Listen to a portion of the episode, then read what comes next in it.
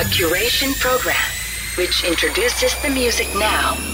and from now on. 7 8 Music Crate Music Crate. on Bay FM 7 8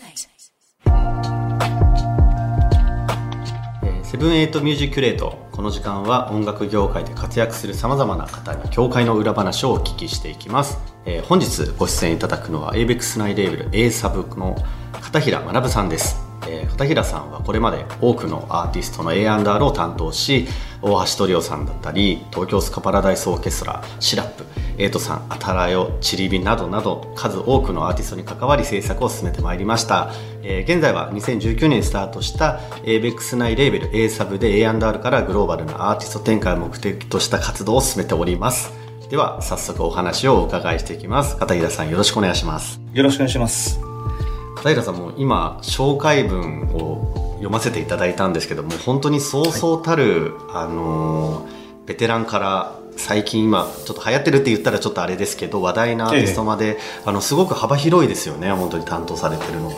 そうですね。ちょっといろいろご縁があって、なんか、あの、楽しくちょっとやらせていただいてます。はい。はい、いやでもなんか本当にこういろんなこう出会い方があると思うんですけどあのでもやっぱ基本的には最初にこうあれなんですかね片平さんがあのアーティストに声かけてあの契約するっていう流れにはなってるんですかね現在は。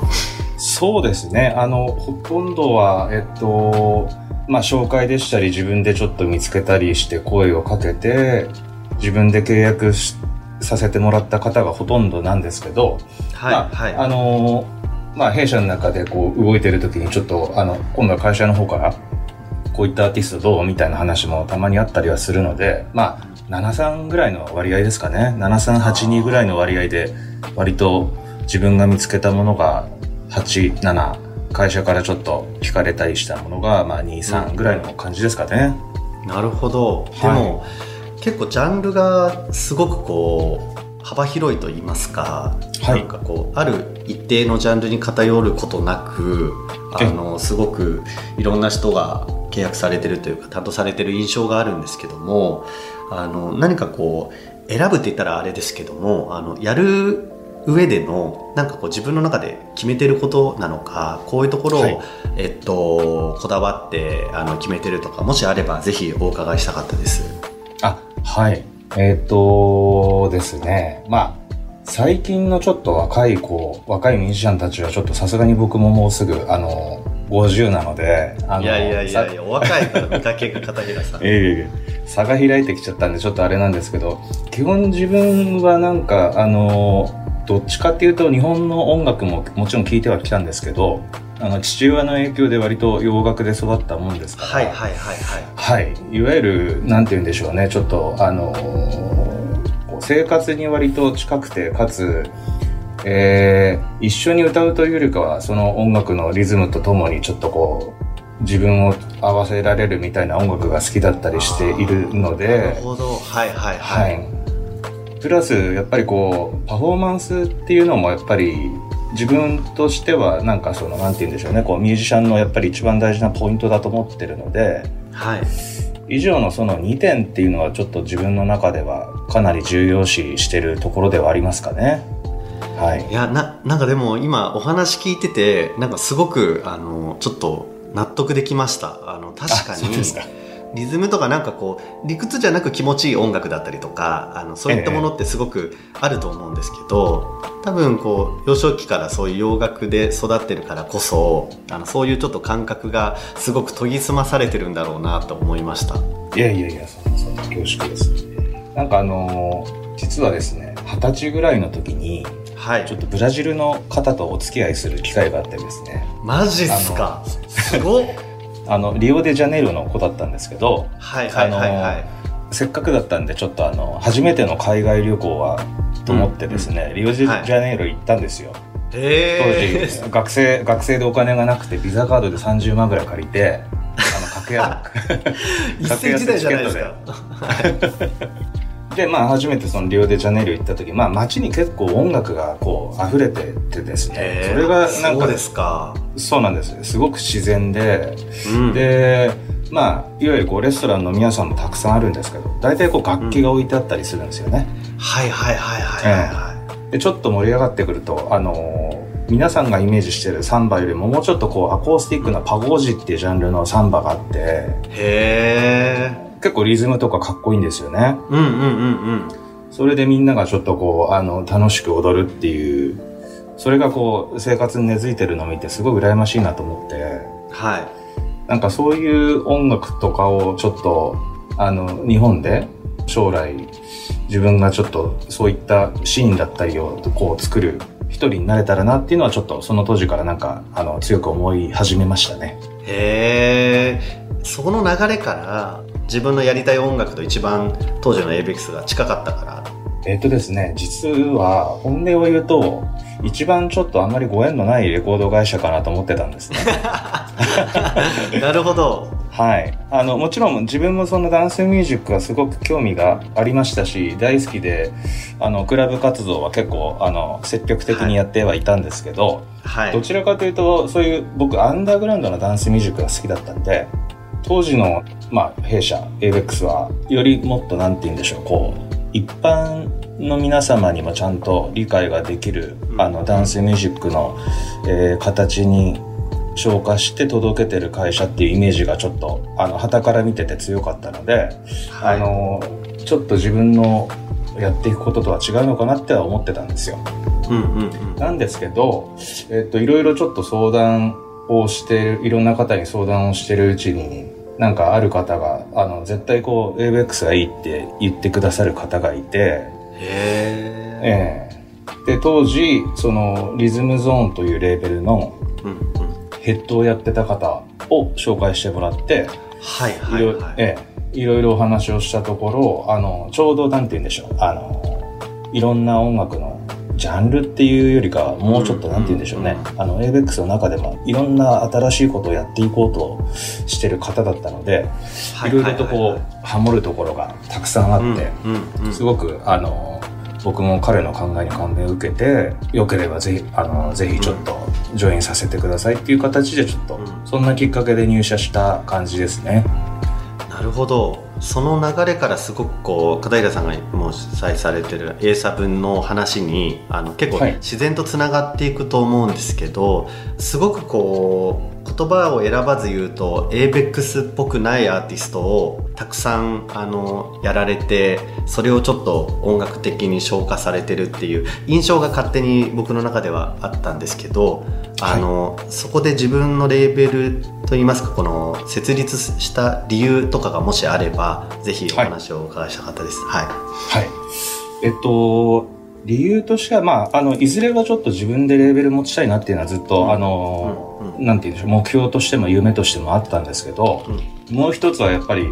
松崎さんがあのおっしゃったように、どうしてもこう、もうすぐ僕20年近くになるんですけど、はいあの弊社に入って、やっぱり未だにこう、ABEX っぽくないとかっていう言葉がこう出てくるんですね。それは、ああそうですか。はい。あの、それはまあ、いい、時としてはいい意味うん。と取りますし、あの、時としてはあんまり良くない意味で取る時もあるんですけど、うん。あの、うん結構実は社内に、いわゆるシンガーソングライター、バンド、うんうん。いわゆるダンスミュージックだけども、ちょっと、いわゆるうちの本流のダンスミュージックじゃないものだったり、はい前述したバンドシンガーソングライターっていう方々も結構いらっしゃってて、そうですよね。はい。そうなんです。うんうんなのでせっかくだったら、その、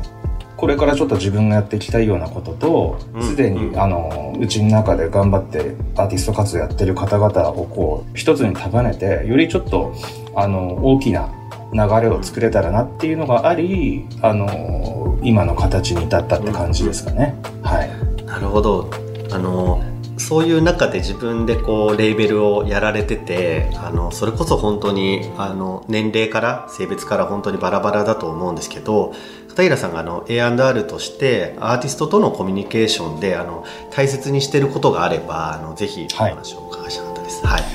そうですね。大切にしてること。あの、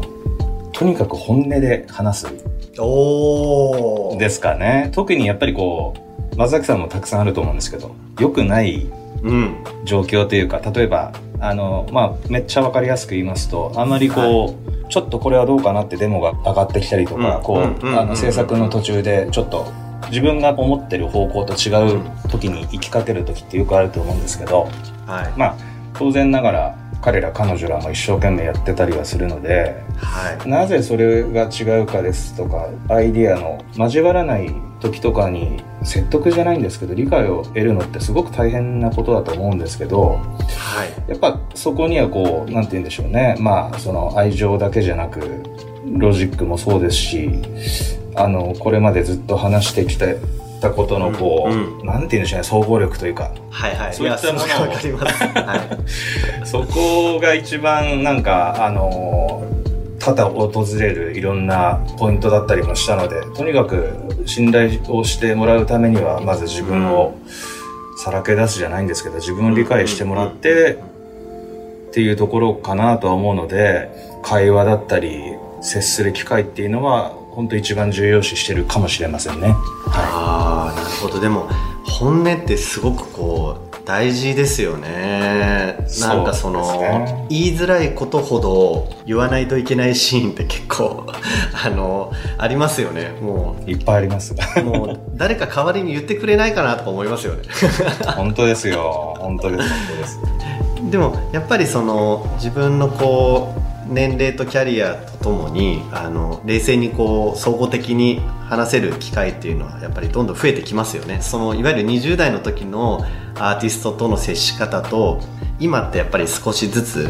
変わってきてますよねやっぱりもう自分で言うとだいぶ変わりましたね。僕、あの、喧嘩ばっかしてたタイプなんで。ああ僕もです もう、かなり、かなり丸くなりました、も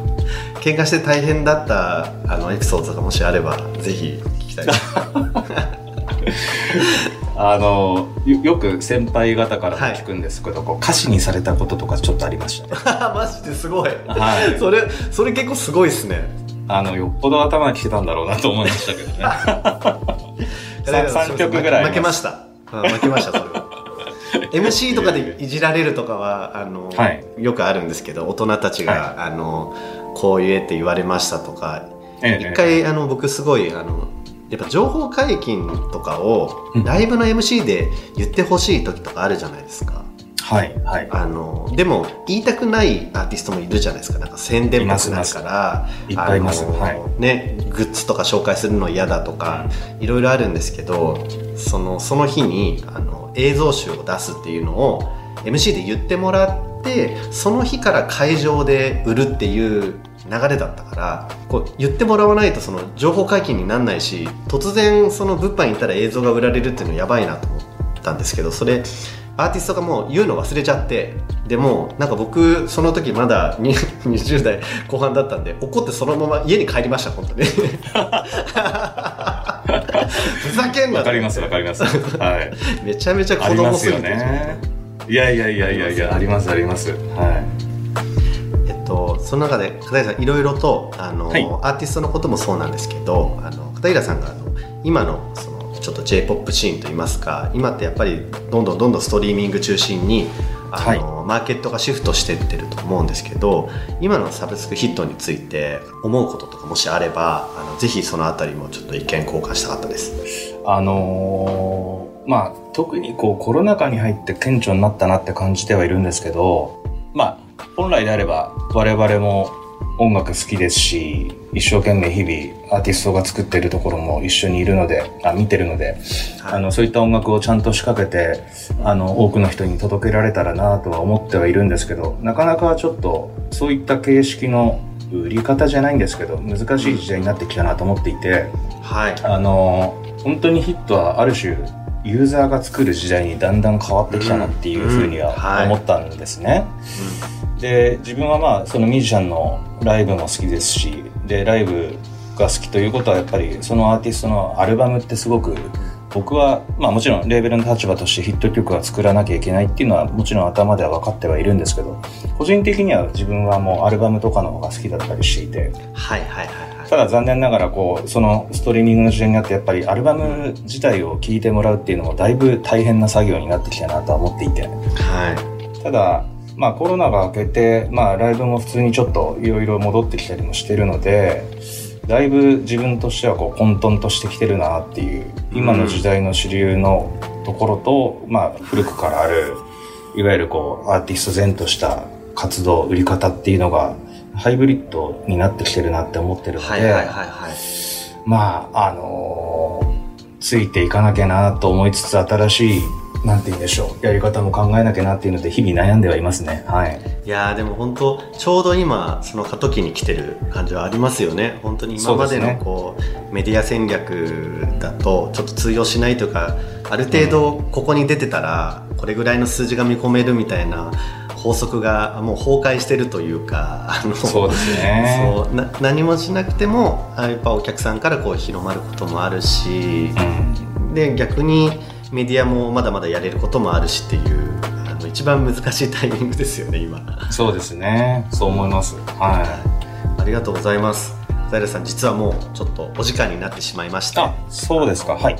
ちょっと来週もぜひ片平さん来ていただきたいんですけども、あの、はい今週はですね、あのぜひ片平さんのおすすめの3曲をあの選曲していただいて、えーえお別れできたらと思っておりますが、あの曲紹介お願いしてもよろしいでしょうか？はい。あのー自分のレーベルの A サブからで恐縮なんですけど、ぜひちょっと聴いていただきたい、はい、ぜひ。最近出した3曲があってですね、一つは、元キノコ帝国の、えーボーカルの佐藤千秋。あのー夜遊びの生田リラさんとコラボした楽曲があってですね、線香花火といやいいいう、曲ですよ。はい。あ、聴いていただいてますか、はい、ありがとうございます。です。えっと、その楽曲とですね、あとは、えっ、と、津田光一さんの変名のプロジェクトで、ケレンミっていうプロジェクトがあるんですけど、はい。えっと、そのケレンミと、えっと、弊社所属のあたらよのコラボ楽曲で、ただ好きと言えたらという曲。はい。これがですね、えっと、交換嘘日記という映画の主題歌となってて、おまあ、これからちょっとたくさん流れていくかなと思うんで、ぜひちょっとチェックしていただければと。はい。で、最後3曲目が、えー、チリビーンズというバンドのですね、えっと、 Vaundy 君とコラボした、えー Rose featuring Vaundy という楽曲があるんですけど、こちらをぜひ、えー、聴いていただければと思って3曲セレクトさせていただきました。はい、ありがとうございます。本日の対談のお相手は A サブの片平学さんでした。ありがとうございました。ありがとうございました。7 Music Crate.